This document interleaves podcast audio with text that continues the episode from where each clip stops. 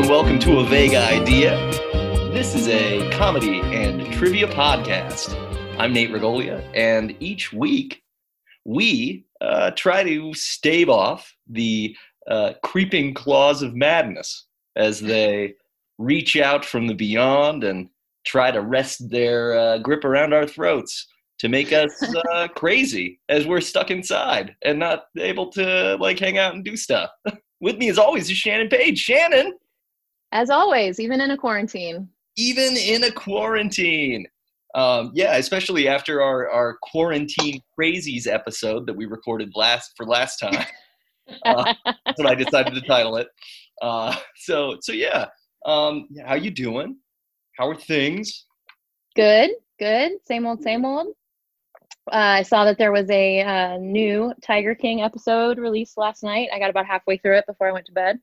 Yeah, we gave that a watch the other day, and we could talk about that. We'll do a little recap, maybe next episode. Maybe next episode. I was saying I'm not through it yet. Just filling you in on how I've been spending my time. Netflix is about it.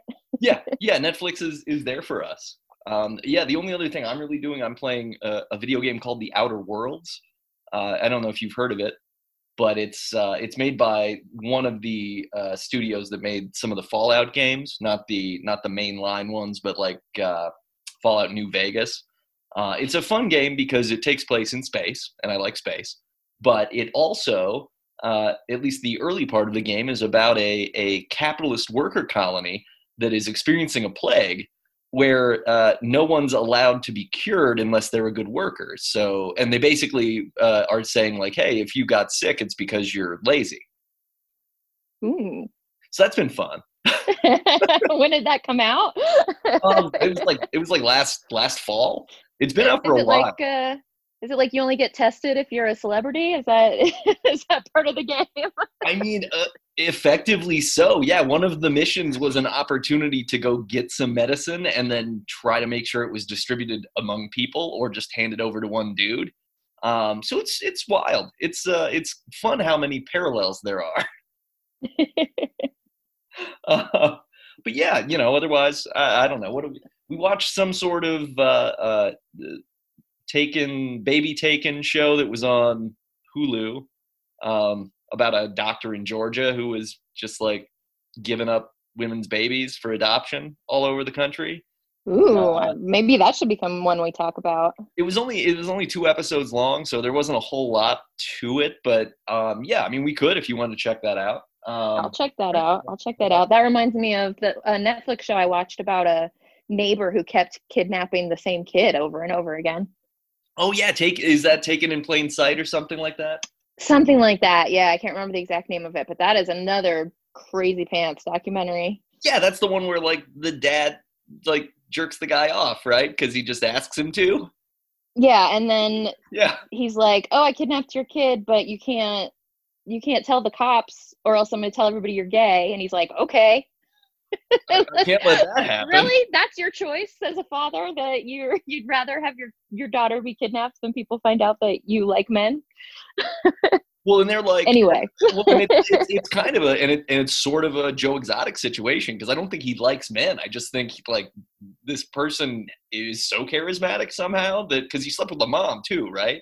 Right. The mom was in love with him. They were both the mom and the dad were sleeping with him, and he was only sleeping with them to get to the daughter. Super creepy. And he was going full pedo on the daughter, which is not cool. It was real weird. Well, this week we're going to talk about Buffy the Vampire Slayer, a show that both of us really, really loved in its day. I mean, let's talk about something that's not. Let's talk about something that's . Yeah, nothing's more than fighting against an unclosable hellmouth full of demons and forces of darkness. Buffy the Vampire Slayer. So, how old were you when Buffy the Vampire Slayer came out? It started in 97, right? So I would have been 16 when it came out. And I remember I did not watch season 1 when it aired. I got into it midway through season 2 when it was on the WB, I think is the network name it was at the time.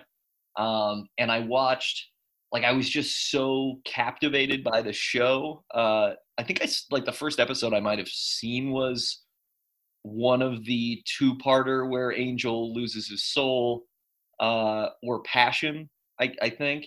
But I was just kind of hooked. It was like, this is really smart and fun. And it's also like all these, they're all like 30 somethings, but these teenagers are really like interesting people. So I got way into it, arguably too into it, because then I started recording every single episode when they were on TV and hitting pause on the VCR on commercial breaks and things like that. Because this was pre-DVDs at that point, or at least pre-DVD boxed sets for this show. And I recorded every episode all the way up through, it was through sophomore year of college that I was the last season that I bothered with, because I think the show ran through my junior year. I think season 7 was like 2003, or maybe it was 2004 even. And I didn't watch a whole lot of, I kind of watched season 7, but I was kind of checked out. So I was sort of in and out on that season. But yeah, it was a big deal for me. I don't even know why. I had a lot of very complicated emotions tied up with that television show. Well, that's because it did a really great job of kind of hitting all of the standard growing pain points of being a regular teenager, but doing it as a metaphor for vampires and ghosts and goblins, so that you could be entertained but also feel like you related to it in a way. Yeah, it's like instead of being covered with gross pimples, you're a Frankenstein, and it's pretty much the same thing. So yeah, how did you get into the show? Did you just start watching it because you liked the movie? I was a big fan of the movie. I worked in a video store in high school when the movie came out, and I really enjoyed the silliness of it. And then when the TV show came out, I was kind of pissed off at it, because I was like, you can't make a TV show off of this awesome movie. Right. And I watched the first episode, and I was like, nah, that'll never go anywhere. And then a friend of mine a couple weeks later was like, no, it's really good. You should watch it. So I think I missed a couple episodes, but then I got back into it, and I was like, oh, this is good. I like this. And then I did my junior year abroad, so I missed an entire season. Oh, wow. And it wasn't like it is now, where there were TV shows that spanned countries. Where I was didn't have Buffy the Vampire Slayer. So when I came back, I had to catch up. And like you said, it wasn't like I could watch it on Netflix or Hulu, and I don't even think there really were DVD box sets. I think I had to borrow from people that were recording it, and eventually got caught up. And then from that point on was appointment TV. Every time it was on, yes, I was in front of it to watch it. Oh my God. Yeah. I mean, yeah. I remember bawling my eyes out at the end of season 5.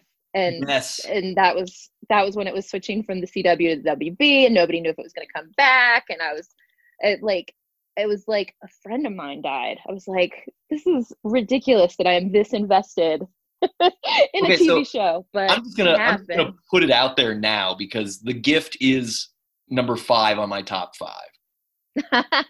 That episode, and here's the thing, because you're saying you bawled your eyes out. I didn't cry, but the episode came on, and it was the summertime, I think, for some reason, because I was working, or maybe it was just because it was I think it was post freshman year of college or something. So I was back home working with my dad. I was working with my dad doing plumbing and heating stuff during the summer. And I watched that episode, and it took me 1 week where I was not just emotionally distracted and sad. I was really devastated.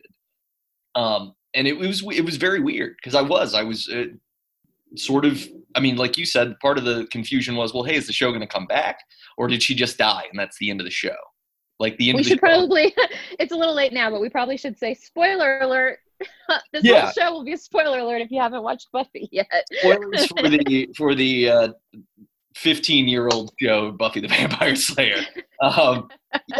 But that episode really, really shook me for a while. And it was interesting because I even remember my dad being like, what's going on with you? Because you're distracted. I was like, I just feel sad about this show. And I really did. Cause it's just like, so we should probably set up. So Nate's challenge for the week was that we were both supposed to pick our top 5 Buffy episodes. Yes. So when you said that this is number 5, that's what you mean? That this is. So this is number 5 on my list of top 5, The Gift, which is the final episode of season 5, which was a controversial season, I think, for most fans. Though pretty much everything after like season 3 gets progressively more controversial with time, so it doesn't really matter. But yeah, so we put together a list. I mean, I had a hard time whittling it down. I was really happy to hear you say that you had like 18 or something in total, and you whittled it down by something, around. So I want to make sure we run through all of our lists, and then even just like talk about other episodes that were really fun and mattered. Because there were quite a few that really connected with me, and some of them really connected me with when I was a teenager and don't quite connect with me anymore. And I think that's sort of a testament to the efficacy of the program in reaching, people in a certain phase of life, like you said. I ended up, with 18, I think, top episodes. And that's not even counting, like, those were just the ones that I was looking through IMDb and I was like, oh yeah, I got to include this one. I got to include this one. I got to include this one. Yeah. So that's not even including the ones where there's like a moment that I remember and it's one of my favorite moments, but I couldn't remember what episode it was in. So there's a bunch of like things that I would love to include, but I didn't necessarily know where or when they happened. So those aren't included in my list. So I couldn't figure out how to narrow down my top 18. I picked 5 of my 18 because they kind of seemed like a good group that all go together with a theme. I can't decide if I'm going to tell you the theme or see if you can guess the theme. I think you should have me guess the theme. That sounds fun. Okay, it's actually pretty obvious, but yeah, we'll wait. We'll let you guess the theme. All of the episodes have Spike in them because you love Spike. I mean, is that true? That might be true. I mean, I assume that's why your hair is blonde, is because you like Spike so much. I was blonde before Buffy, but. But man, yeah, I do love me some Spike. That's like a fun band name. Blonde before Buffy. I call dibs on that. You can. I have we're watching another true crime thing and they were talking about his sister Judy, and he said, oh, they sent Judy to juvie. And so I was like, I'm going to try, and no one can hold me to this because how could they, but I'm going to try to write like a 3-song EP called Judy to Judy while we're under quarantine and see if I can put anything together. So you make Blonde before Buffy and I'll make Judy to Juvie. All right. It's a deal. Nerdy, computer-driven indie rock. How do you want to do this? Do you want to just start with our 5s and then we can do our honorable mentions and other stuff after that? Like go 5 to 1 and we'll alternate? Yeah, maybe alternate. I didn't list mine in favorites order, so I was going to do mine in chronological order. Okay. But yeah, let's alternate, and you can start. We can dive back into your number 5 since we've already started on it. We can talk a little bit more about The Gift. Yeah, great. So yeah, The Gift is season 5's arc is all about Glory. Well, not entirely all about Glory, but it's about Glory as the big bad. She's this evil goddess that's very preening, and she's interesting because she's the first time that you get like a really super capable female villain on the show, which I think is great. And that's one of my moments. I didn't put it as an episode, but one of my moments is when Buffy is like, you need me, to the council. She's like, you need me, so I'm not going to jump through any more hoops. What do you know about Glory? And they're like, she's a god. And Buffy just goes, oh. And that's the end of the episode. Yeah. I just love that. Oh. Because it's like every other villain up until this point has been the mayor, a powerful vampire. Adam and the Initiative were kind of. Oh yeah. But that was. Yeah. And then all of a sudden you get to season 5 and it's a god and a super awesome, girly, silly, powerful woman god. I love it. Yeah.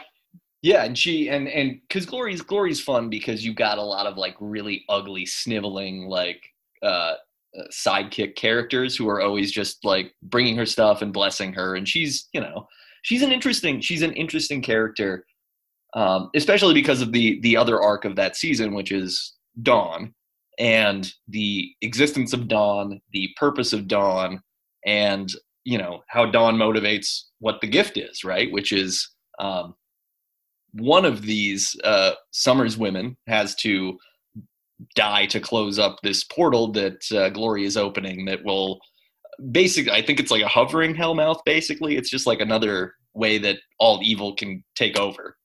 And so, yeah, I mean, the gift is like an ultimate sacrifice episode. And it's an episode where her friends can't do anything to help her for the first time in a real legitimate way, which, you know, with the show being so much a family to me in a way, there's the same way that I consume podcasts now, where it's an enjoyable time to spend an hour and a half with people people I don't know, but people who feel like they're familiar to me. That's what watching Buffy was being around pals. and so the gift is an especially powerful episode because it involves Buffy's own personal sacrifice, but also the just how crushing it is to all of her friends to actually finally lose her in the real sense, because, you know, she's died like twice before this, but only in the course of the middle act of an episode. And this was actually, no, this was the first time. Oh, this was she says she's died twice. This is the gift is the second time. Oh, okay. 'Cause the first time was end of season 1. When she temporarily drowned. Yeah. Mm-hmm. Okay. So yeah, so that's my number 5, The Gift, the final. I think that's on my list of 18. That's on my list of 18. It's just so powerful and so it's just so destructive, you know, to my soul watching this. And I love, again, you're gonna make fun of me, but the Spike Buffy dynamic in this episode where she knows that he's the one that will protect Dawn. And that, you know, she's got all these great friends that she's relied on the entire time, but Spike is the one that she entrusts her most valuable thing to, which is just kind of this kind of beautiful moment between them. Yeah. Well, and throughout season 5, they're boning, right? And it's continued. They hadn't. That's next season. Okay. Yeah. They don't start until afterwards. So at this point, he's doing all this just because he loves her and she knows that she can, you know, trust him because of that, but there hasn't been anything between them at this point. Yeah, there was a really nice arc through the season of Spike's paternal nature toward Dawn too, because between him and Xander, sort of both kind of being big brother / dad / Xander being weird about it a little bit, being Xander. You know, it was. Yeah, it was an interesting. That was a really good growth arc for Spike that season. And this episode also sets us up with the Xander Anya engagement. Oh, that's right. Is the first time. I mean, I think he has this whole speech about how everybody thinks that she's just a temporary amusement, but he really loves her, and he's going to prove that by, you know, getting married to her. Or maybe I'm confusing that moment with another one, but still he proposes to her in this one, which sets up a ton of stuff for the next couple of seasons between the two of them. Oh yeah, yeah. Their relationship arc is complex and tragic in a lot of ways. Oh man. So what's your number 5? All right. So again, I'm just going in chronological order. Okay. Because this might be my number 1 if I were to try and order them, but it was the earliest one, so I'm gonna do it now. It's an episode called The Zeppo. Okay. Yeah. That's on my list also. Is it really? It is. Yeah. The Zeppo was my number 2. We both tried to go for once, the other one wouldn't pick, and we ended up overlapping anyway. That's great. Right. So for anybody who doesn't know episodes by their titles, which includes me if I hadn't been researching it ahead of time. The Zeppo was an episode in season 3 where you follow Xander around for the whole episode, and he gets involved with these like half-dead zombie guys that are trying to blow up the school, and Xander has to figure out how to deal with this on his own because there's another apocalyptic disaster happening in the background. Yeah. Is that what it is? I don't even remember. Yeah. The Hellmouth Reopened. Very serious is happening in the background the entire time. And I love it because not only do you get to see from Xander's point of view, I think this is one of the first times you're not following Buffy, but it was also the first time that the writers really addressed how silly and melodramatic the show is sometimes. Yeah. Oh, yeah. Because Xander, is just kind of this, bumbling guy. And, at one point he walks in on Buffy and Angel having, this really serious melodramatic conversation about their relationship and what's going to happen when the Hellmouth opens and who's going to sacrifice their life. I can't watch you die again. Xander's just like... hey guys, what's going on? Anything I can help? I love how it undercuts all this. It's like the writers finally being like, yeah, maybe we were making this show a little too serious. We're gonna get back to the funny. Yeah, yeah. This episode meant a lot to me. I really, for Xander's faults, I identified with him a lot throughout the show, and I loved this episode because. It's post him and Cordelia breaking up because he and Willow cheated. Totally reasonable. But he's basically at his most down and feeling least useful and totally purposeless. Hence the episode title being the Marx brother that no one ever talks about. Yep. but it's great because we follow him while this huge storyline is going on in the background. And I honestly, I love that conceit in any sort of show like this, where they say, hey, the Enterprise is fighting the Romulans, but we're going to spend the whole episode following Data trapped in a hamster ball, right? Or whatever, some stupid thing. But it's the idea that, hey, the story isn't always the action. Sometimes it's these close things. And yeah, I love the Zeppo. It's my number 2 on my list. Cause Xander gets all this growth. Xander gets to be a real badass at the end. I still love when he says, I like the quiet, he's facing off. So basically there's this tough guy named Jack, who's a bully, who Xander ends up getting his weird uncle's 57 Chevy convertible, and he's driving this car around. He's trying to have a thing. He's worried about what his thing is, and so he's got this fancy car, and he ends up bumping into another car while he's leaving the Bronze, and turns out this Jack guy's in that car, but he's just trying to steal the car. But Jack basically is okay, you're in my gang now, and then to be in the gang, it turns out you have to be dead, and there's a whole thing. This episode's just top to bottom memorable stuff, and it's really powerful for the rest of that season too, because he sleeps with Faith in this episode, which leads to one of the hardest moments, which is watching Willow cry over that several episodes later. So yeah. And I like that you get to see the relationships between the Scooby gang without Buffy. I love Buffy the Vampire Slayer, the show. Buffy might not be my favorite character, though. And I think that's because they did a really good job of making everybody else these well-formed characters, and they have their own relationships despite her, or not despite her, but, in addition to it's not just following around one character. And that does happen a lot when you have a show that spans multiple seasons, because it usually starts on one person.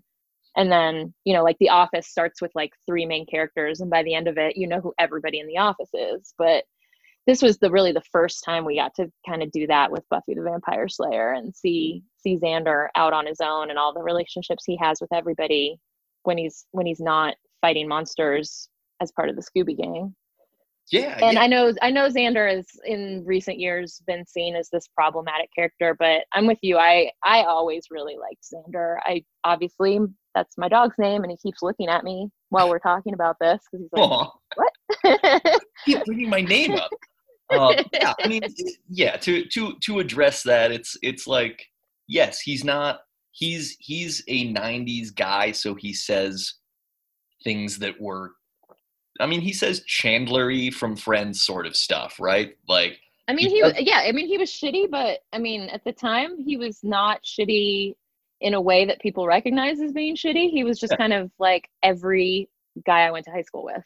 Yeah, he's just kind of like, he's a crass smartass who's sort of emotionally unavailable, so he makes jokes. And then when he is emotionally available, he's sometimes overly selfish, which, I mean, that's a fairly honest depiction of a young man. For the most of a teenage boy, yeah. But yeah, I mean, I love that episode. I love him facing off. I love the line right before the credits too, where, you know, they're sitting at the picnic table and they're all talking about like, how can we go back to life as normal after seeing what we saw? And Xander kind of comes over and he's like, hey, do you guys want anything from the vending machines? And Oz says something like, you know, I'm strangely full today. And that's because Oz had just eaten the bad guy in werewolf form. Oz is a werewolf. And Xander was the only one that knew. Yeah, Xander's the only one that knew. So it's just great stuff. I love that that's your number two, because if I did have to order my 18, the Zeppo would definitely be like when you said top 5 episodes, the Zeppo came to my mind as like one of them. So I love that it's your number two. Yeah, it's so good. Okay, well, I'll do my number 4 is an episode from season 6 called Tabula Rasa. Oh, that's on my 18, but not in my 5. I love that episode though. This is, now, does Dawn cast the spell? Or no, Willow does, I think. Oh, yeah. I think Willow casts the spell to try to get Tara to forget that... No, Tara casts the spell. Oh, Tara casts the spell to make Willow... No, you're right. Willow casts the spell to get Tara to forget, yes. Okay, yeah, because Willow and Tara have just gone through kind of a heavy, almost breakup moment, and... So Willow's trying to get Tara back, and she casts a spell to make Tara forget, but guess what? It makes everybody forget everything. And that's one of those moments where it's magic as a metaphor for life, because basically Willow is addicted to doing magic, and Tara's like, you've got to stop because you're an addict. And Willow casts a spell to make Tara forget that she's an addict. Like most addicts would probably love to do to their loved ones, but in this case... it did work temporarily. Yeah, and so we get what is effectively like a bottle episode. They're all trapped in the magic shop, and they're all just trying to figure out who each other are, because everybody is together, and they all have forgotten their names and everything else. So they pair off in weird ways. I think Xander and Willow pair off, like thinking that they're romantically involved because they can sense that they have a connection. Willow has on Xander's jacket because he had given it to her earlier because she was cold. That's right. She's like, hey, wear my jacket. But when they discover that she's wearing his jacket, they're like, oh, that must mean we're a couple. Yeah. Which there's an episode of Star Trek: The Next Generation that is very similar, where like aliens erase everybody's memory. Data's the only one who knows what's gone on. And so the crew is trying to figure out who they are, and Worf just assumes that because he has his, like, Klingon ornamental sash, that he's the most decorated, therefore he must be in charge. And they're just those... I love those... I remember that, yes. Yeah, I just love those suppositions. It's fun, and it's fun because, like, from a viewer standpoint, and even just from a writing exercise standpoint, like, if you take your characters and you know them well enough that you can figure out how they would react if they forgot who they were, that's pretty cool. Yeah, so that's why. Yeah, because Spike and Giles think that they're related because they both have English accents. Yeah. And Anya and Giles think that they're together because they own the magic shop together. And my favorite moment in the entire episode, I think, is when Dawn is yelling at Xander to get his attention, and she yells out Alex. Oh yeah. because his name is Alexander, but they call him Xander, but nobody knows that. They just think his name is look at his Alexander. ID. Yeah, they just look at his ID. Oh, so man. She's trying to get his attention. She goes, Alex! And he turns. And I'm like, that is amazing. I also love the bad guy in this. So there is a bad guy in this episode, and it's a literal shark, because he's a loan shark, but he's a literal shark. That's right. Which is also like the Buffy writers just being like, yeah, remember, we're not that serious. Yeah. That's I think why I like this. This episode stands out for me too, because season 6 is so not my favorite season for a lot of reasons. Like, it really is only good in the last couple of episodes because of the turn Willow makes. But otherwise, it's kind of annoying. It's like we're just dealing with Jonathan and Andrew and whoever the other, Warren, like those three guys who are just being super douches, and that's the whole point. And it just seems sort of wasteful. So having an episode that was really fun and light and kind of recaptured the sense of the show as what it was supposed to be was wonderful. So I actually liked the trio, because I thought that it was interesting to have a bad, a season villain arc where it was just normal people being douchebags. And it really talked to like the like subtle misogyny that women do have to deal with every day. But in this case, they took it to extreme levels and made it like a super archy bad guy. But again, it's a lot of the stuff they did to her were metaphors for things that as a woman happen to you on a regular basis, like making it feel like you're invisible. Yeah. Dealing with guys like with a whole unrealistic women of women. Yeah. Like everything she experienced that season might not have been the most entertaining to watch compared to like a Glory fight or a Mare fight, but you could relate to it in a really like depressing way. Like, I will say that entire season, I loved it, but I was depressed the whole time. Like, that was a depressing season. And maybe that's more my reaction. What I really should rewatch it, because like seasons 5, 6, and 7 I've never rewatched, and I've rewatched 1 through 4 at least 4 times each, if not more. So I should probably go back and watch it, because part of my reaction was that I was so like. Just generally speaking, it makes my skin crawl when situations just have really horrible people who don't get any comeuppance. And I just felt like I was watching Warren be awful over and over and over again. Mm-hmm. And it just, and he's not a supernatural being. He's just a dick.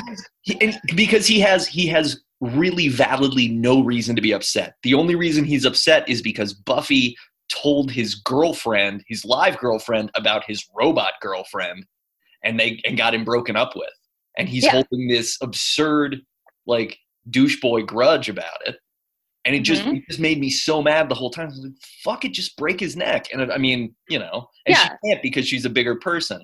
But that was my point. I can relate. I have had multiple situations in my real life where I did nothing but speak the truth in a situation where the truth needed to be spoken, and got held accountable for the action of what I was saying. Like Buffy revealed that he had a robot girlfriend, and she got held accountable for exposing that secret, but it was his fucking secret. And like that's actually happened. That's something that's happened to me. Like, I've exposed somebody's secret and gotten in trouble with that person, and I'm like, well, dude, that's you shouldn't have spiked somebody's drink. Like, maybe that's you're on you, and I shouldn't be blamed for telling people that you did that thing. So yeah, no, for real. And you make a really good point about that whole season. I think what I'm going to do is try to rewatch it while we're under quarantine, because I would like to rewatch it through, through a more contemporary veil, because I remember a lot of those moments. So Tabula Rasa was my number 4. But yeah, this was definitely a light in a really dark season. And yeah. It was really funny. It was really great to see how the Scooby Gang defined themselves with no memory of who they were. Yeah, this was also one of. If I had just gone for a straight top five, I probably would have had this too. Yeah, I mean, and the thing that makes it so refreshing, I think, is because seasons 5 and 6, I mean, 4 is where it starts, but 5 and 6 are where everybody starts separating further and further. And season 6 is where we really are like every single member of the Scooby Gang are living separate lives, and they're all conflicted as to whether they even connect with each other anymore. And so Tabula Rasa was this like everybody's in the room together, everybody's being in this one episode. And it was nice to be back there, because that was one of the things that was so security blanket, I guess, about seasons 1, 2, and 3 was, well, this is the crew. The crew rolls together and we're good. Like it felt stable and secure. So that was nice. Okay, what's your number 4, Shannon? All right. Are we even going to be able to get through all these? We're taking so long. Maybe we should keep recording, and you can split this into 2 episodes if it gets too long. Yeah, if we have to, we can do that. I don't mind releasing a longer episode too. That's okay. All right, my next one, again in chronological order. So this one is from season 4. Mm-hmm. I'm going to bet that this one isn't on your list. And if I was just straight up picking top 5, it wouldn't be in my top 5, but it's in my top 5 for this theme that you've got to guess. Okay. It's an episode called Superstar. Okay. Yep. Jonathan. Starts with a different set of credits, mm-hmm. and I'm such a sucker for that. And you've got to figure out why Jonathan is all of a sudden in the credits as much as he is. And then the first couple of minutes, they keep talking about things that Buffy has done, but instead of giving the credit to Buffy, they're giving it to Jonathan. And then the entire episode is about how awesome Jonathan is, and about 3/4 of the way through, you figure out that he has cast a spell mm-hmm. on Sunnydale to make them think that he's awesome. But I love this like change of point of view that all of a sudden not only is Sunnydale got a spell cast on them, but we as the audience do too. Like we are also supposed to believe this world where Jonathan, like the fact that the credits are different, like we're like the credits being different is like Jonathan also cast the spell on you, and you've got to like buy into this now. And I thought that was hilarious. That is a wonderful choice. It was not on my list, but I love that episode so much. Because it is. It's the credits thing. The sequences where, you know, Jonathan's book is published and everywhere on tables stacked up, and people are getting autographs from him. He's a level of famous that's well beyond what Buffy ever becomes, because Buffy's doing everything on the down low, and somehow Jonathan is allowed to be like, Jonathan's basically Batman without a mask. He's starring in movies and making television appearances. He's Iron Man. He is. And he later goes on to write Empire, among other things. I think Lee Daniels the Butler, I think he's also a writer on that. But Buffy is like his sidekick in this world. Yeah. And oh man.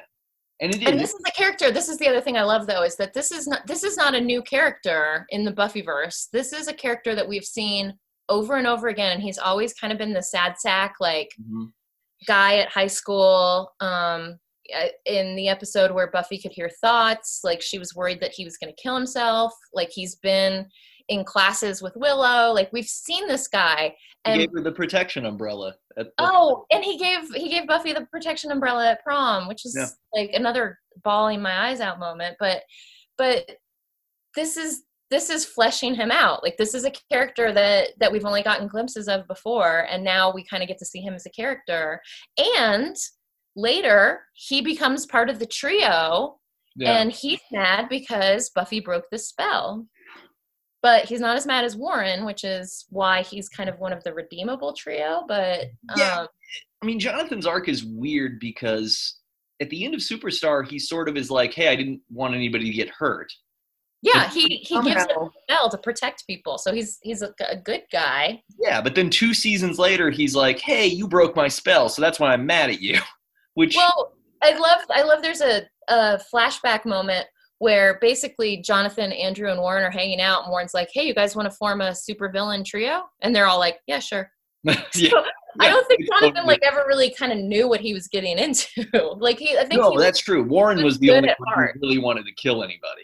Yeah, and Jonathan was always good at heart, which this episode kind of shows that he wanted to be more than what he was, but he was willing to accept at the end of the day that he wasn't a superhero and that Buffy was the one that should be taking care of things. But I am such a sucker for writers completely flipping the book on you. And they did that with Jonathan. And I loved it. There's at least one episode a season of this show where that's done really effectively.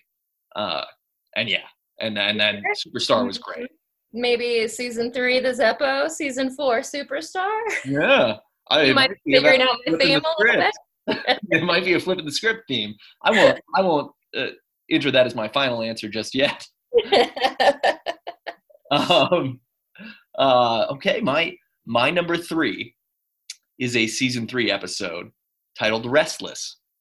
It's the episode after the finale where they beat Adam by summoning the first Slayer and basically using all their parts. So Xander is the heart, Giles is the mind, Willow is the hands or the magic or something like that, and then Buffy is the Slayer. So this episode is they go to rent a movie. They rent Apocalypse Now, I think. Yep. And then they all fall asleep immediately watching it.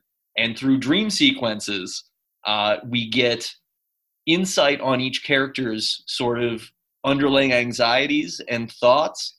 But we also get them all being pursued by the specter of the first Slayer, who kills each of them in their dreams, until Buffy is able to face that first Slayer down and kind of say, hey, I'm not just vengeance. I'm a person who's, I have this power, but I'm also capable of not just being pure kind of full-on violence, I guess.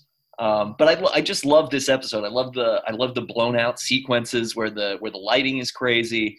I love the way that everything jumps from thought to thought. Xander's sequence, especially where he goes from being in Apocalypse Now, basically, to being in his ice cream truck that he's working in, and all of the movement. Even an ice cream truck that he's in with Tara and Willow being the young male idealist version of what lesbian should be. Yeah. And they kiss. Because they've got on bright red lipstick and they're all in like black lingerie and they're like, we date each other, but Xander, you can come back here too. Like they did a really good job of like twisting how he's like accepting the fact that his best friend is a lesbian, but also it's kind of his male fantasy that she is. Yeah. I mean, it's yeah. So you got all that. You got Willow's anxieties about where she fits in the group now. I guess actually this isn't a season 3 episode, it's a season 4 episode, isn't it? But still, because I said 3 before. Anyhow, but yeah, Willow and how Willow fits in with Tara and with everybody else.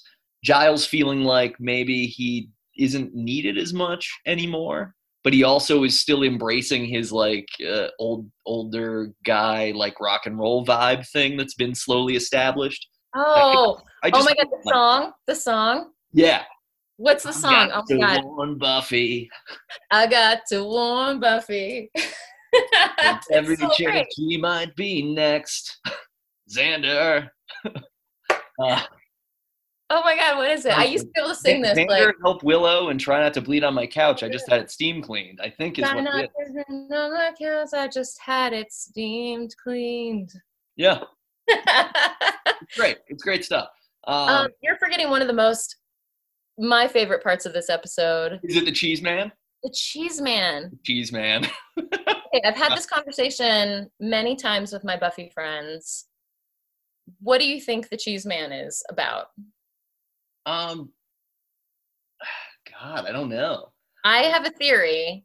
Okay, hit me with your theory, because I have no idea. I've got a theory.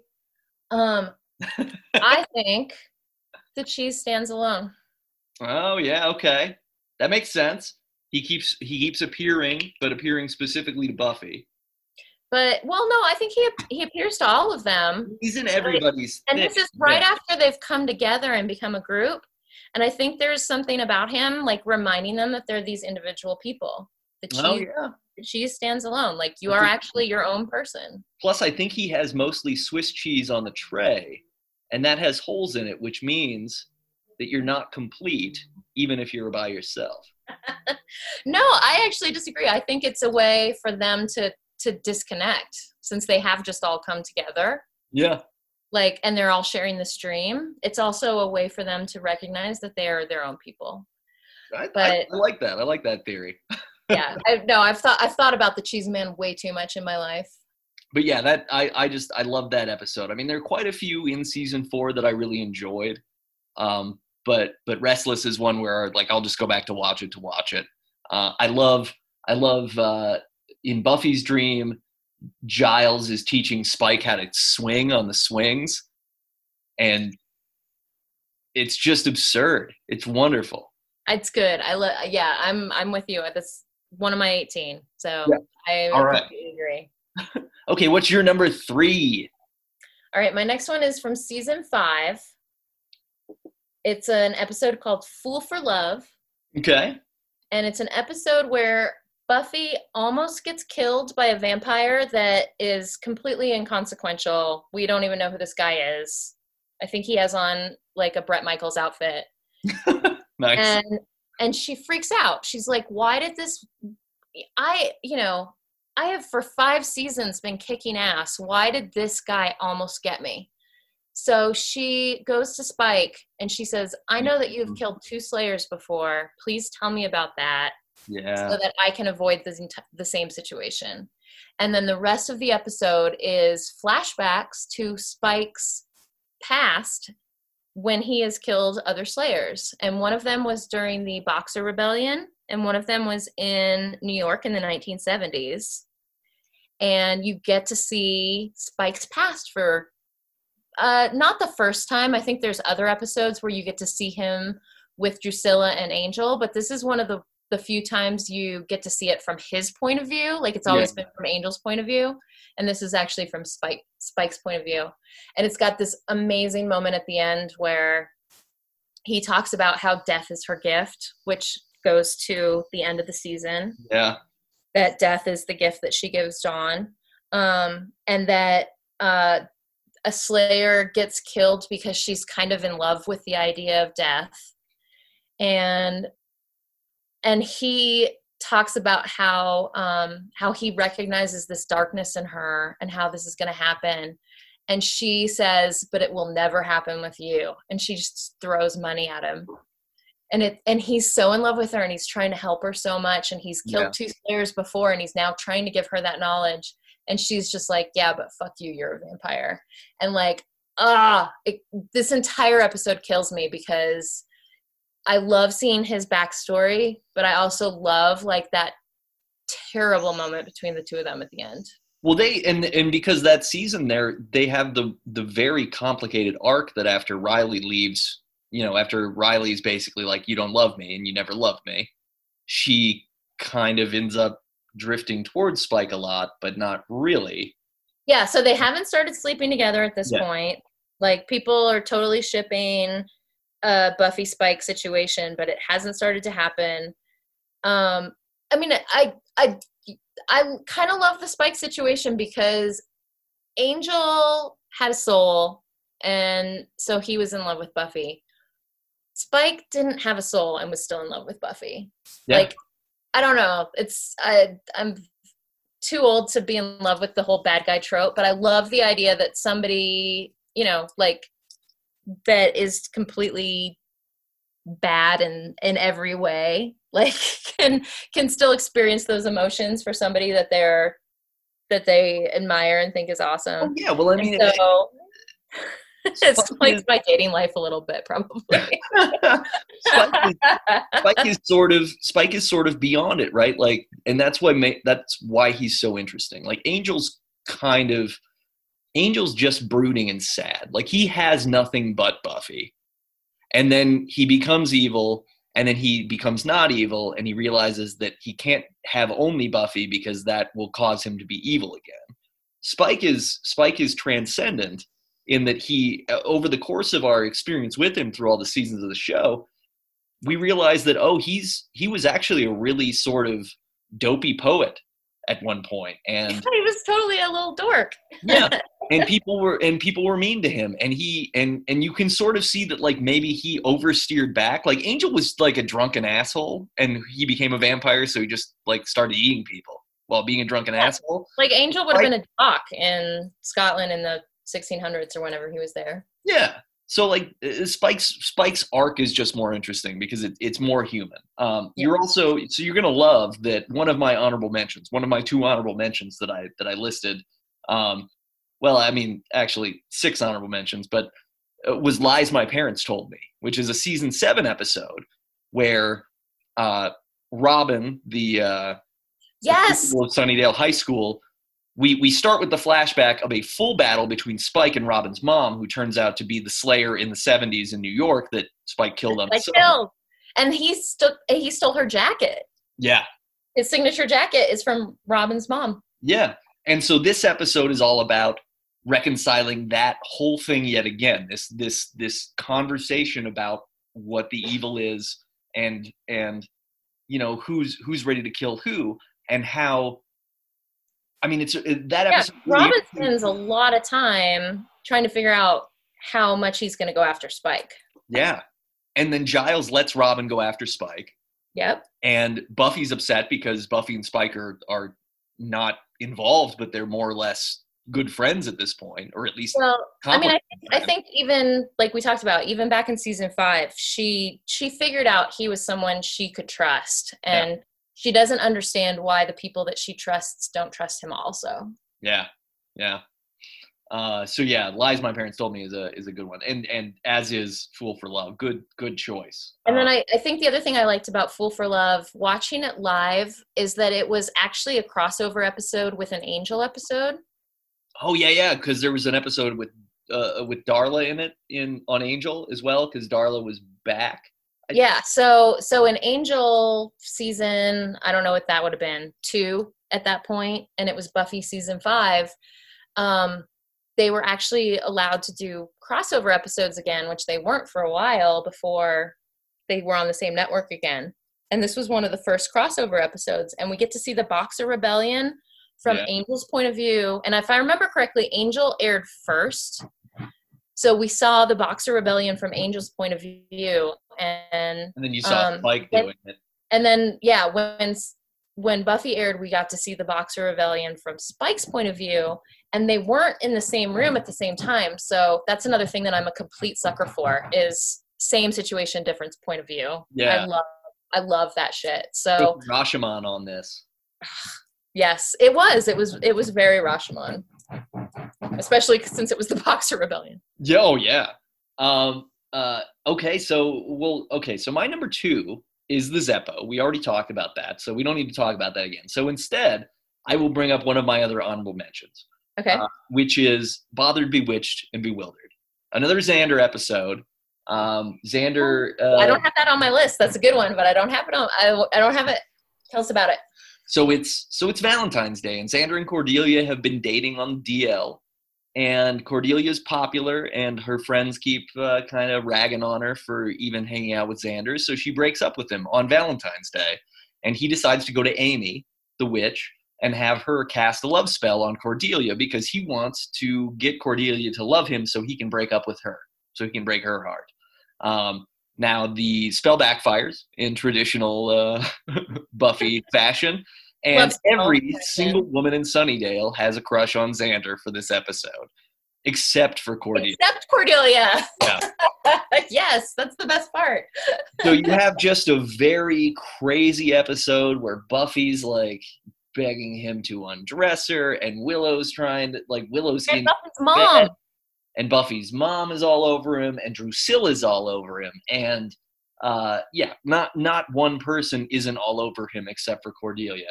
And so you get this kind of like he's sort of reckoning with, wait a second, maybe I should really think about what I'm doing before I do it, which I thought was a cool lesson. But it's also like a moment that galvanizes his relationship with Cordelia, because in a way it was kind of beautiful because it brought them together. Yeah, they realized that everything was good. I mean, it really screwed up his relationship with Willow, and it was a big bummer on that regard. I love that you brought up this episode, though, because I think this is one of those things that, like, 10 years ago was not an issue, mm-hmm. that today would be very problematic. Oh, yeah, no, if you did this episode now, it would be like, wow, that's the most grossly misogynistic thing ever that happened. But I don't know how to describe to people that weren't watching this when it came out that, I mean, it was just kind of like a funny thing that, like, Xander's like, oh, I'm gonna make Cordelia fall in love with me. And I mean, you knew that was like kind of gross, but it wasn't like terrible. And then it turns into this spell. And I think this is one of the things that people point to when they say that Xander is a problematic character. But I'm with you. I love this episode because it brought him and Cordelia together in a way that nothing else probably could have. The storyline. Yeah, and it's just, you know, I mean, there's nothing better. And honestly, like, for all of the darkness of the episode in its context, the moment when Giles basically is just like, get out of my sight, you're terrible, you know, that's as heavy a scolding as any character could get on this show at that time, where someone would just be like, no, you are, like, I'm not even willing to talk to you. You're trash. And that's what Giles basically says to Xander about the whole fallout of the thing. This is primarily because Jenny Calendar is also like, oh, hey, don't you want to come hang out with me? But yeah, it's just an episode that stuck with me. Plus there's the Average White Band song, Got the Love, that plays while Xander walks down the hallway, and everybody, where you really get to see a bunch of extras who are like, everybody who's an extra at this high school is 30 or older. And they're all like, giving him really melodramatic, like, you know, goo goo gaga eyes, and it's funny. It's great. And it's very reminiscent of the episode that apparently I don't have written down, even though I'm surprised that I don't. Where Kendra shows up. Kendra? Yeah. He's like, wait. Yeah, that's not Inca Mummy Girl. It's later than that. No, it's the Vampire Slayer before Faith. Fuck, what's her name? Yeah. Yeah, Kendra's Kendra. The Vampire Slayer before Faith. Kendra, the Vampire Slayer. Yeah. Yeah, it's what's her face that never ages, and she's doing like a weird Jamaican Irish accent, and all the bounty hunters are coming after the Scooby Gang, and Charisma Carpenter, Cordelia, thank you. Cordelia and Xander get trapped in the basement together. Like, it's kind of reminiscent of that moment. Oh yeah, when the grub man, the guy that's made up of maggots comes after them. Yeah. Mm-hmm. But I mean, that was kind of always part of what their relationship was about, was getting stuck together in terrible situations where they were the only two that knew what was going on. So they had, like, Speed every single time in the movie Speed. Yeah, they were Speed. Yeah. And so this was creating Speed for them again. It's definitely a good one, though. I think it's a controversial opinion, but I like it.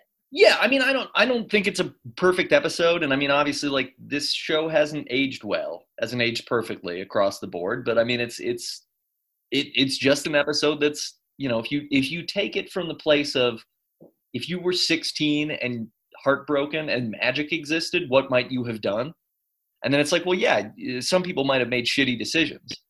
That doesn't mean it's across the board bad. It just means that, yeah, he shouldn't have done that, but he also gets taken to task pretty thoroughly. Let me tell you the thing about this episode that I don't like. Yeah.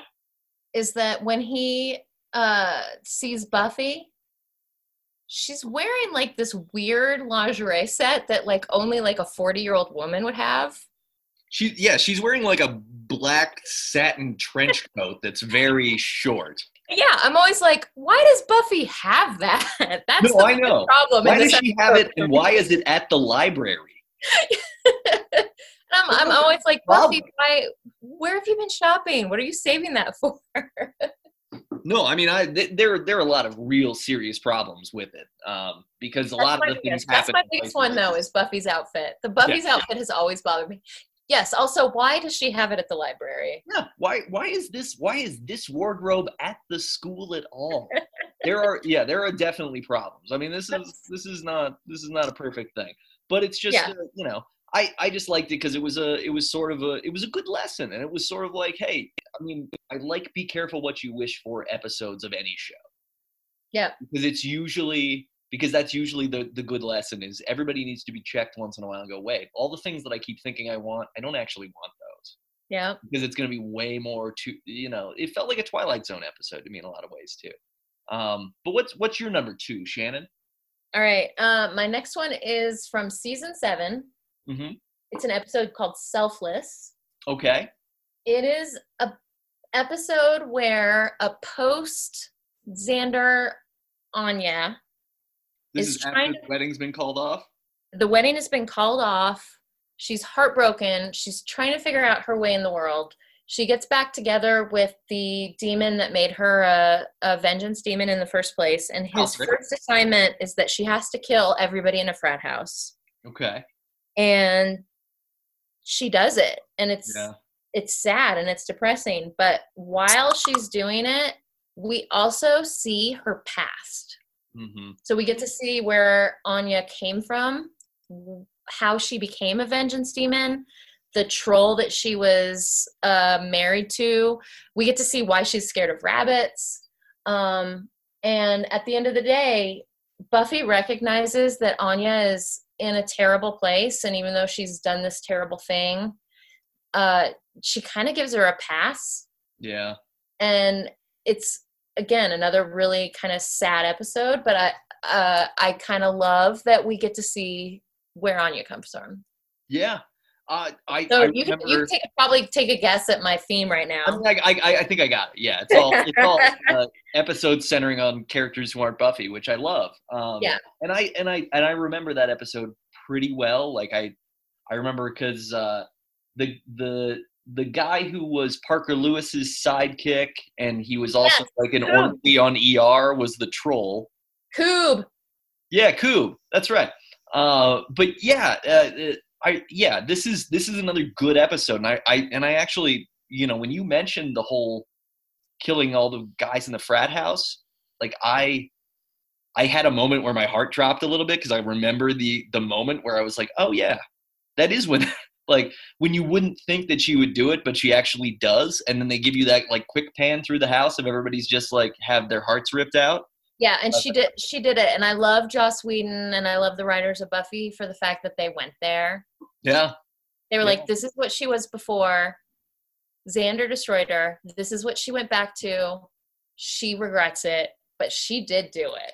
And I think that was really brave. And I mean, brave's a weird word. It, not brave because they're not like fighting COVID, but I mean it was a really interesting choice that they took this character that everybody really liked that had made so much progress, and they kind of like brought her back and mm-hmm. they like got rid of all the progress she had made, but at the same time she had made all this progress, so she knew what she did was bad. And I mean, sorry, magical metaphor again, that's something real. Like we all fuck up. Like it was her fuck up, and her fuck up was bad because it killed a lot of people, but she was able to get past it. And like, we all fuck up, and maybe we're all able to get past it in a way. Yeah, no, I think your point's really well taken. Cause it's, one of the things that's really admirable about the show, and if you're listening and you've never watched it, you know, if you're not completely averse to it, a reason to watch is because it really does take chances. It does stuff, you know, a lot of shows just go, hey, every week a problem's resolved in a single arc and we reset and nothing changes. And this show really challenges what each character is and who they are and who they're going to be pretty constantly. Oh yeah. To varying effect and varying success, but still, I mean, you know, you look at the end of season 6 and the way Willow becomes evil, and you know, I the sort of completely like flipping Warren inside out with magic is just burned into my brain still, and I haven't watched that episode again. I've only seen it the time I saw it in probably 2002, 2003, but it's in there.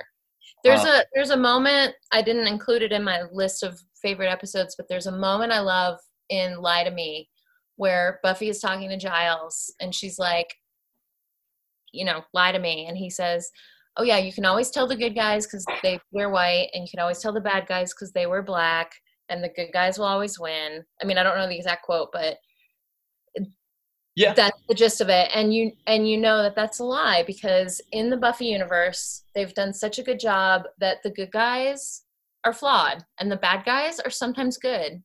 And sometimes the bad guys completely flip and become good. And sometimes the good guys completely flip and go bad. And humanity is flawed. And I love that they do that with the characters. Yeah, it's wonderful that they do that. My number one, ooh, I'm excited, is an episode called I Only Have Eyes for You. Oh, that is such a good one. It's not on my list, but I love that one. It was almost on my list. And the reason this episode is up there is, so this is in season 2, post Angel turning evil. And there are poltergeists in Sunnydale High School that are reenacting their romantic Romeo and Juliet-esque, not really Romeo and Juliet, but tragedy, a romantic tragedy in the high school. And these ghosts keep, what's the thing? What is it when somebody's possessed? They keep possessing. What is it when somebody possesses? Oh, it's what is it when somebody possesses somebody? Yeah, they keep possessing people in the high school and reliving this tragedy over and over again. Yeah, so you keep seeing this tragedy in parts where, you know, where a janitor shoots a teacher on accident because the janitor's possessed by this teenage boy who's like, hey, you know, this isn't fake. You have to love me. It's a teacher-student romance, and these ghosts are happening. And what's cool is that this particular sort of haunting thing overtakes the entire storyline, because we've been pretty much building up to Buffy and Angel fighting each other because she's decided, like, I gotta kill Angel.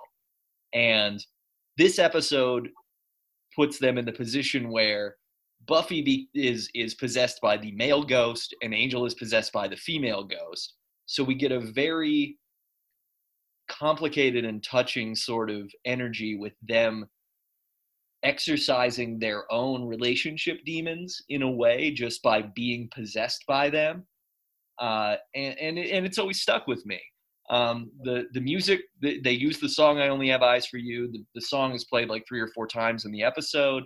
It's great. I mean, there's a lot of good use of silence and record needles scratching and just, I don't know, it's wonderful. There's I think there's a sequence where Xander opens his locker and the poltergeist like grabs him by the shirt and like slams him in the locker a few times.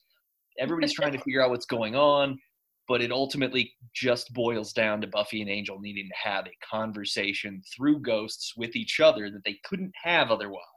No, they would have killed each other. You're so dead on, because for anyone that hasn't watched Buffy, and why are you listening to this if you haven't, but right? They were this couple that was kind of meant to be, and they had sex. For Buffy, it was the first time, and Angel's curse was that the first time he experienced true happiness, he would turn back into his evil self. So, and it's one of my top episodes is the one where Buffy wakes up to realize that the guy that she's been in love with this whole time is not the same guy now that she slept with him, because that is a big metaphor. Such a metaphor. And it's so huge.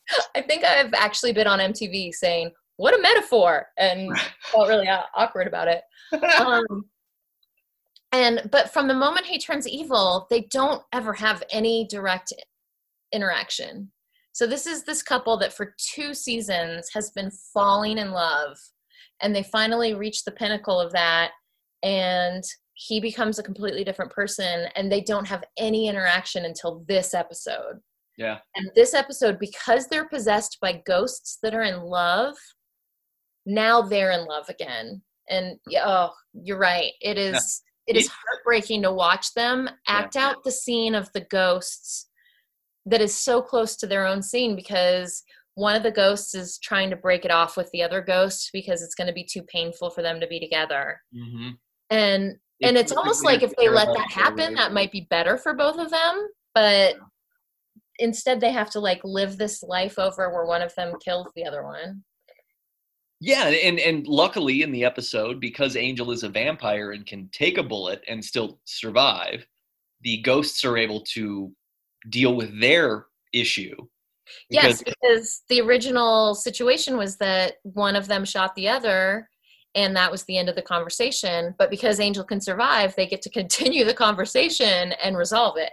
Yeah, they get Angel as the teacher, the female teacher ghost, is able to forgive the male boy ghost for killing her because Angel was able to survive. It's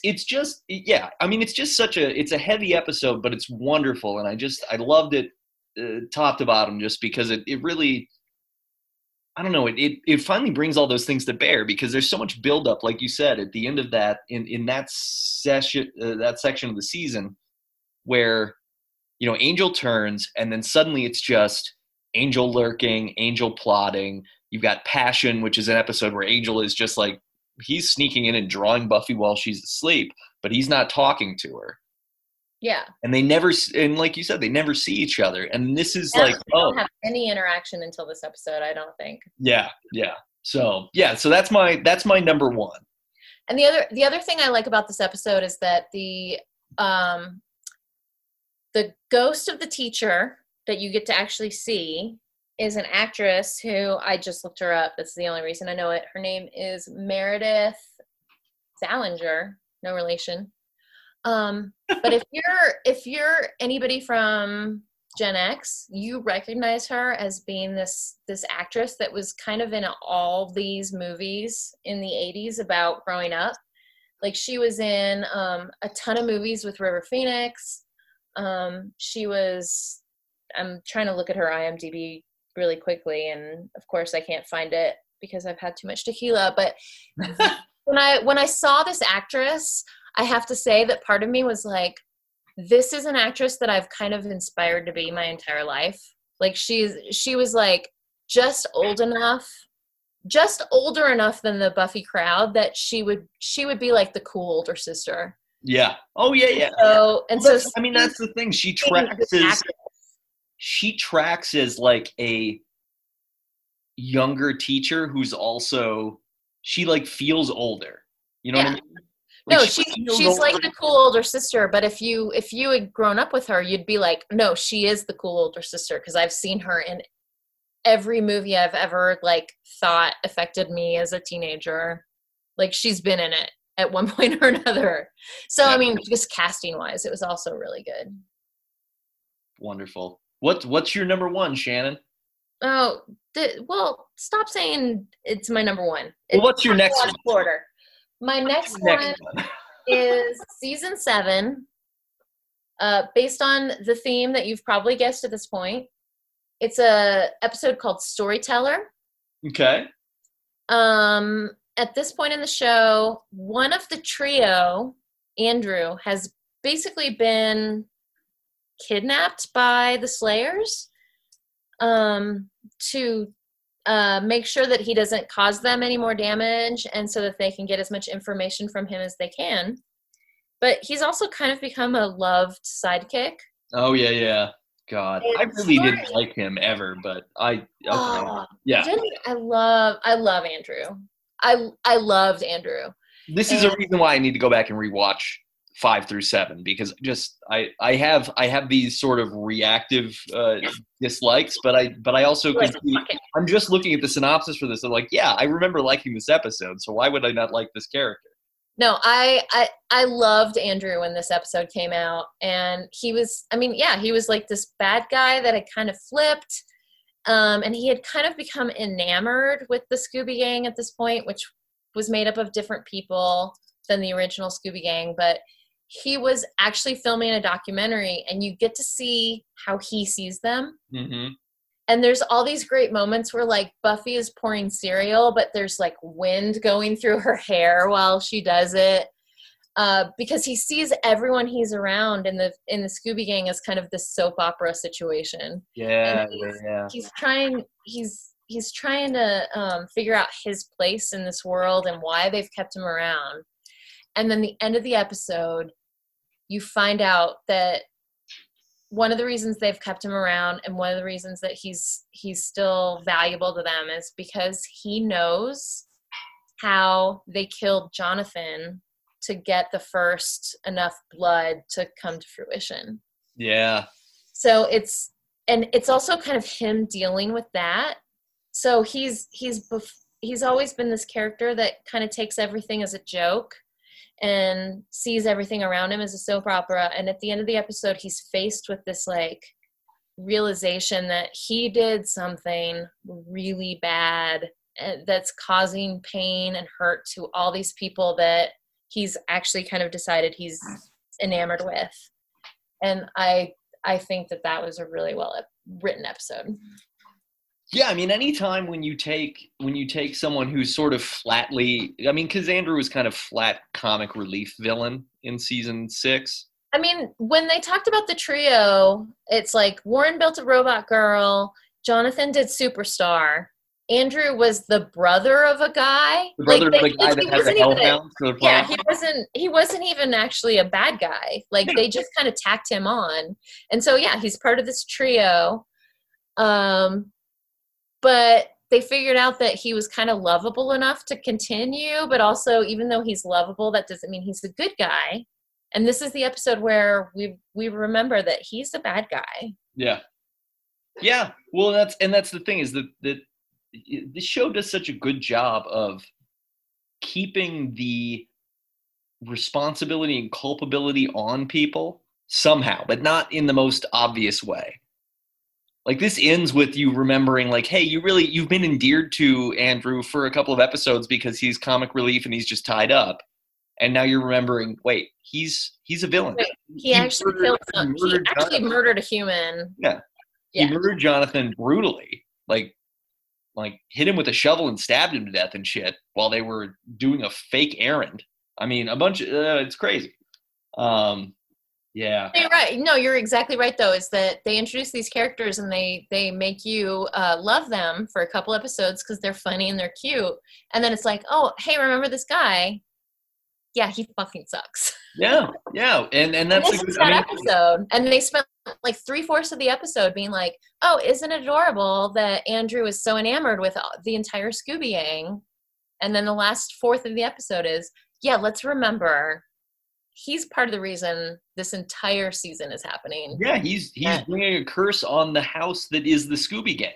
He's the problem. Yeah. Oh man. Yeah, I love your theme that you picked all episodes that are focused on secondary characters. Yeah. You got it. Yeah. So all of my episodes were things that are not from the viewpoint of Buffy.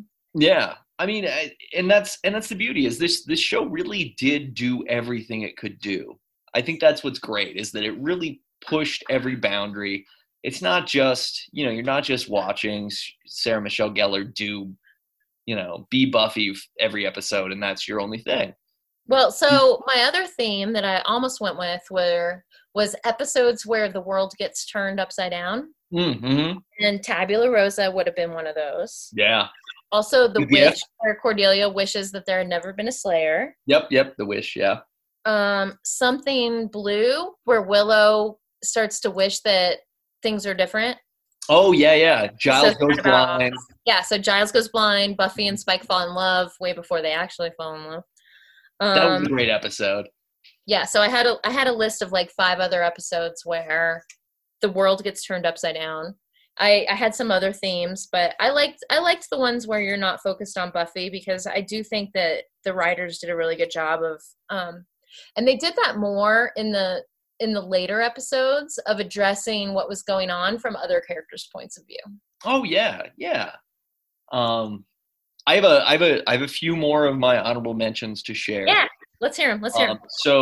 So one of my remaining in the top 7 sort of list was I Was Made to Love You, which is the episode featuring the robot that Warren built. Primarily because that episode is so sad at the end, and it's such an earned sadness, and there's nothing more torturous than seeing someone portray someone whose only purpose is to be with someone, and then to be continually rejected by that person, and then told finally, like, no, you have no purpose now. So you know, seeing that robot sitting in the swing set with Buffy at the end of that episode is burned into my brain too. Oh yeah, you're right. That's just so sad, and because April, I think, is the robot's name.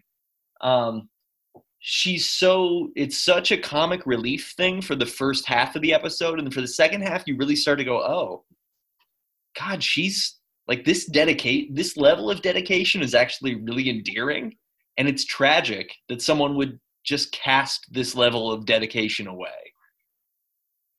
You know, that role was originally supposed to be played by Britney Spears.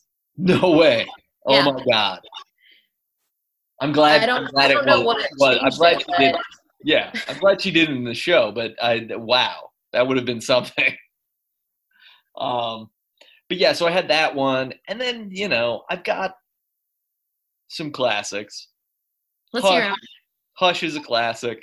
Hush. I mean, yeah. If we had both picked our top 5, like, straight up. Yeah. Not trying to not pick the same ones as the other ones. Hush. It's got to be number 1. It's got to be top 3 for everyone that's ever watched Buffy. It's just good TV. It's just good TV. You take it and say, hey, no one can talk for 40 of the 50 minutes of this episode. 40 of the 50 minutes of the episode, not only can no one talk, but you're following around the fucking creepiest bad guys ever. Yeah. Silent, just sharp-toothed, horrible mannequin men. So yeah, Hush is there. The Body. What's that actor's name from Hush? Because he's been in a million things, and I love him to pieces. He's been in Hellboy. He's been in Pan's Labyrinth. He's been in Shape of Water. What's his name? I'm looking it up. I'm looking too. This guy is freaking amazing. Doug Jones? Doug Jones is... If you don't know who Doug Jones is, this is an actor that has never shown his actual face on screen, but he is every creepy character you've ever had a nightmare about. And he's the head gentleman in Hush. Like I said, he's Pan's Labyrinth. He's Hellboy. He's Shape of Water. I love this guy. Yeah. I mean, the mime performances and the physical work that everybody does in that episode is remarkable. I don't know how. Yeah, well, and this guy, I was gonna say, I don't know how tall he is. I feel like he's like 6'5" and he weighs like 100 pounds. So he's like constantly like contorting himself into these weird pretzel shapes. Oh yeah. It says on his Wikipedia he's 6'4" and he's a contortionist. Oh really? Okay. Yeah. There you go. Yeah. But yeah, I love the fact that what is the terror that you have to deal with when you can't yell for help? Yeah. So these kids are in a dorm and they can't. You have no voice. You just don't have a voice. You can't get the people next to you to come help you because they can't hear you. Yeah, and yeah. I remember it was also, that was also the first Tara Willow moment. Yes, it was. That's where they bonded and held hands and made a vending machine fly across the room, I think. Yeah, because Tara was being chased by the gentleman, if I remember correctly, and she was banging on doors and nobody would open because they were all so scared, and Willow was the only one that opened, and they ended up fighting the gentleman together in this, like, we're totally gonna fuck afterwards way. Yeah. And if I remember correctly, everybody yelled at Joss Whedon afterwards and was like, why did you not have them kiss then? Because it was like, that would have been the moment. Mm-hmm. But it almost would have been too much the moment. I don't know. Yeah. Hush is big. The other big one for me is The Body, which is number one, hands down. One of the best episodes in television ever. Because the moment when, so one, the fact that there's no diegetic music in the whole episode, so it's silent except for people speaking and or breathing. Hush is silent because people are not talking, but there's still ambient noise. Mm-hmm. The Body doesn't even have ambient noise. Yeah, you have the alien silence that comes with grieving so incredibly, because Buffy's mom is dead, and I mean, I remember, I feel like the moment when Willow and Xander are getting ready for the funeral and they're trying to prepare and Xander punches the wall, or maybe it's just Anya and Xander, but in any case, the energy there was so pure and real, and it reminded me of any time I had been to or preparing for a funeral for someone, where it was just like, yeah, I don't even know how to process what's going on. This doesn't make any sense. I'm angry and I'm sad, and the best thing I can do is to just thrash at the world, and that's what it is. Anya's reaction, I'm not even sure I can talk about it without crying, because she's newly human. She's human. Yeah, because she says she doesn't understand. Oh my God. And she thinks she's the only one. And she's asking questions and everyone tells her to stop. And she doesn't understand that the questions she's asking are the same ones they all have. Yeah. Oh my God, I'm gonna start crying just even talking about it. And she just starts yelling that she doesn't understand. And it is one of the most human moments I've ever seen depicted on TV. Yeah. There's a really nice, like, Reddit chain about this where I'm looking at screen caps with the quote overlaid it. And yeah, you know. Yeah. And everyone's like, Anya, you're being Anya. You're asking questions. They're inappropriate. And she's like, no, I don't get it. I don't understand how this happens. I mean, I knew her, and then And then there's just a body, and I don't understand why she just can't get up, get back in it, and not be dead anymore. It's stupid and mortal and stupid, and I mean, that's the thing. It's the moment when in this show, where this show that deals with death so constantly finally deals with death in a really whole hog, like. It's the first death that's not supernatural, honestly. Yeah, because it's just a brain aneurysm, and that's the other thing that's so tragic is because Joyce, like, she has brain surgery like 4 episodes prior, right? Where they're all worried and everything, and you think like, okay, cool, and then boom, this happens. And I mean the way the sound design was done on the episode and everything else, it was just brilliant. Sound design, hands down. I mean, I would argue this is one of the best episodes on TV ever. They do such a good job making the viewer involved in the mourning process. I can't even talk about it. Yeah. No, I mean, this is probably a good spot. So yeah, I don't know. I mean, I think I would give Buffy the Vampire Slayer as a show. I would give it a 9 out of 10. All in all. Oh fuck! I gave it 10 out of 10. 10 out of 10. All right, great. I love this show. I would say 80% of the episodes are amazing. 20% are stupid. Yeah, but that's still a 10 for me. Yeah, I mean that's totally true. So yeah, this has been really great, Shannon. I'm glad we got to do this. We'll figure out the next episode. Next week's episode, we'll figure something out. Is there anything you'd like to plug this week? Well, at this point, I think I should plug Go Watch Buffy if you haven't done it yet. Yeah, you got all the time in the world. There's only 7 seasons of it. You could get through that in like four quarantine days pretty easily. We didn't talk about Once More with Feeling. Oh, yeah. Okay. That's what I'm going to plug. In season 6... Joss Whedon decided he wanted to do a musical episode like every TV show does now, but he was one of the first. Mm-hmm. And a demon comes to Sunnydale and makes everybody sing the things that they are worried about. And it's called Once More with Feeling. And it is, I think that if other TV shows weren't trying to all jump on this musical bandwagon, this would stand out as a super awesome, unique hour of television, but because like Scrubs did it and Glee did it and blah blah blah, everybody has a musical episode. Oh yeah, Glee has all musical episodes. But I mean, yeah, like Scrubs did it. I think, God, I'd be surprised if Law and Order didn't do it at one point or another. Oh but, man, I want that to happen. But the Buffy episode that did it kind of makes sense because they bring in this demon that makes it feasible, and I hate it, but I love it at the same time. So I'm going to plug Buffy, but I'm also going to plug Buffy season 6, Once More with Feeling. Yeah.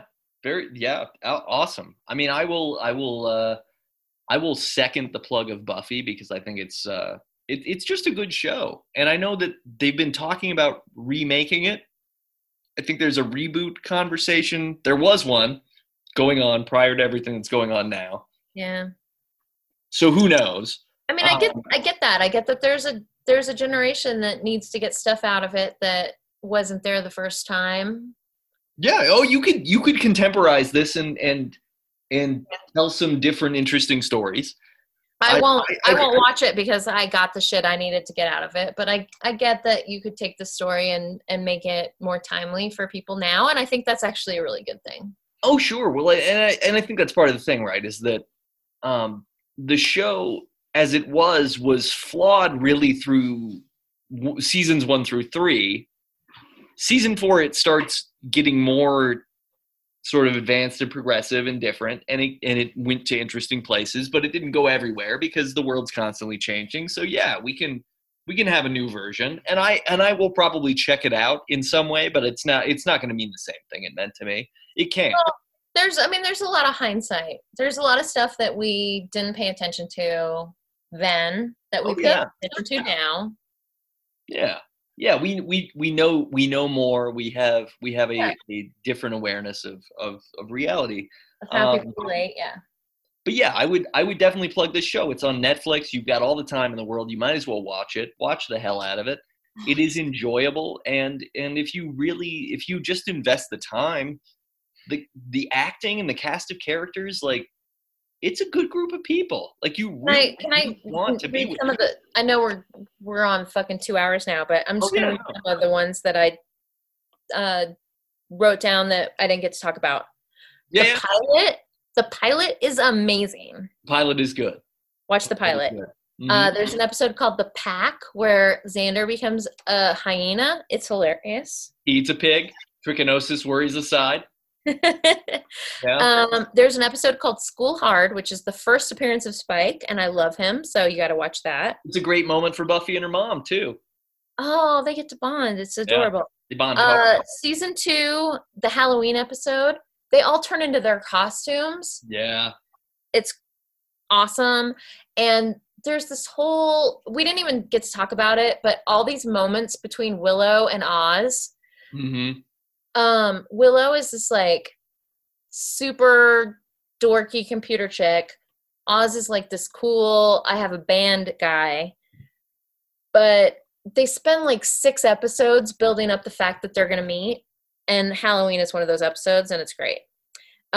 Innocence is where Buffy sleeps with Angel and he loses his soul. And right after that is Becoming, where at the end of that season is Becoming, where he gets his soul back. That's right. Yep.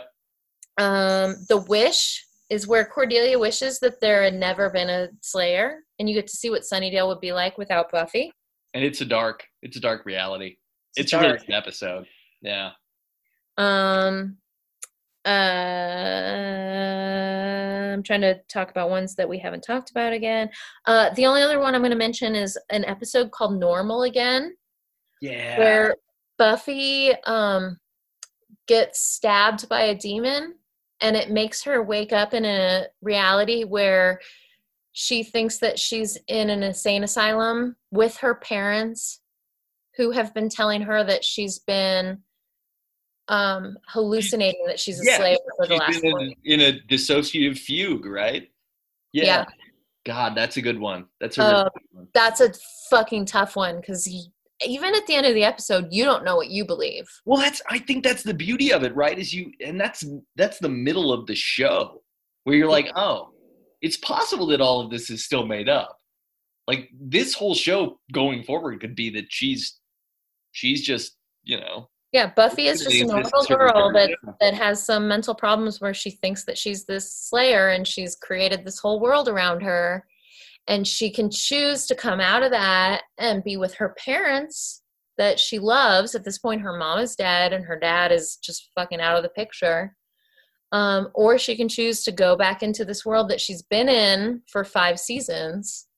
And that is a tough episode. Yeah, it is. It is a hard one. I really like that one too. I also added that I love Graduation Day Part 2. That's the one where they fight the mayor. It's just a really good, like, yeah, we're all together episode. And then the last one is an episode called Harsh Light of Day, where you get to see how Harmony, Xander, and Buffy are all mistreated by people that they love. Yes. The for the Graduation Day one, because I love Harsh Light of Day. But the Graduation Day one, I love the line at the end of that where Oz says, we survived. No, high school. Which is always just like, yeah, that is kind of, that's the overtone, is that, yeah, high school was hard, even if there was a snake demon mayor that ruined your graduation. And that's kind of what I was talking about moments. Like, there are so many moments that are just classic. And I mean, we didn't even talk about Oz or what his history is. If anybody listening has never listened to Buffy before, they wouldn't know who he is. But fuck, I'm like comfortable with us doing another Buffy episode during quarantine. Let's plan on doing that. Okay, we'll see in a couple weeks. Yeah. But yeah, like if you don't know who Oz is, he's just this kind of brilliant, archaic poet who always captures everything. Yeah, he's a delightful taciturn man who also plays bass in a not very good band. But he knows exactly what people are feeling and why they're feeling them. It's great. What's the name of his band? Dingoes Ate My Baby? Dingoes Ate My Baby, that's right. It's hard to talk about Buffy because I feel like everyone has seen it and it's so amazing, but the idea that people haven't watched it, I guess, is appealing. I think there's an audience out there to be tapped, and they need to know, and that's why we're here. That's why we're doing this show. And guys, if you like this show, you can rate and review us on your podcasting app, and you can also tell some people about us. That would be great. And in addition to that, you can follow us on social media at A Vague Idea Pod on Twitter, at A Vague Idea Podcast on Instagram, and the A Vague Idea Podcast online group thing on Facebook. Our theme song was written and performed by Michael J. O'Connor, and he's awesome. So go to michaeljoconnor.bandcamp.com. That's O'Connor with all O's, no E's in there. Enjoy it. He's really, really talented. Shannon, anything else you want to plug tonight? I mean, let's be honest, we're all bored. Yeah. So go to the Facebook group and interact with some Facebook people. I'm gonna put up some Pamu Pam de Terre online tomorrow. Yeah, it's gonna be fun. Get in there. But also, if you're listening to the show, you probably like TV. So send us a message and tell us what TV you like, and come be on the show. Yeah, we'll invite you to be on the show and talk about what TV you like. Yeah, you can zoom in on this show, and we might even want to watch specifically what you want us to watch. That sounds cool. Yeah, tell us what we're missing. Yeah, I'm into it. All right. Well, Shannon, it's been great talking to you about a show we both like. We'll probably do another Buffy episode sometime in the future. Oh, I'm sorry. This is so long. I did not realize how much I could talk about Buffy. No, I mean, it's near and dear to my heart as well. So I don't mind at all. And hopefully the listeners don't mind. Take care of yourself, stay healthy, stay clean, stay all those things. Everybody else, keep just, do the things you're supposed to do. Like wash your hands. Don't touch your face. Yeah. Do the things, do everything you can do right now. And, we will talk to you next time. Bye-bye. Bye.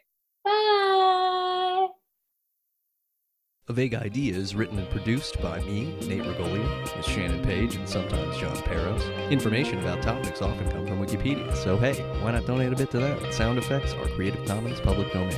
If you like this podcast, tell a few people, and subscribe, rate, and review us wherever you listen. And if you happen to like reading science fiction, check out the small press I started with my friend Sean Grolkowski. You can find Spaceboy Books at readspaceboy.com.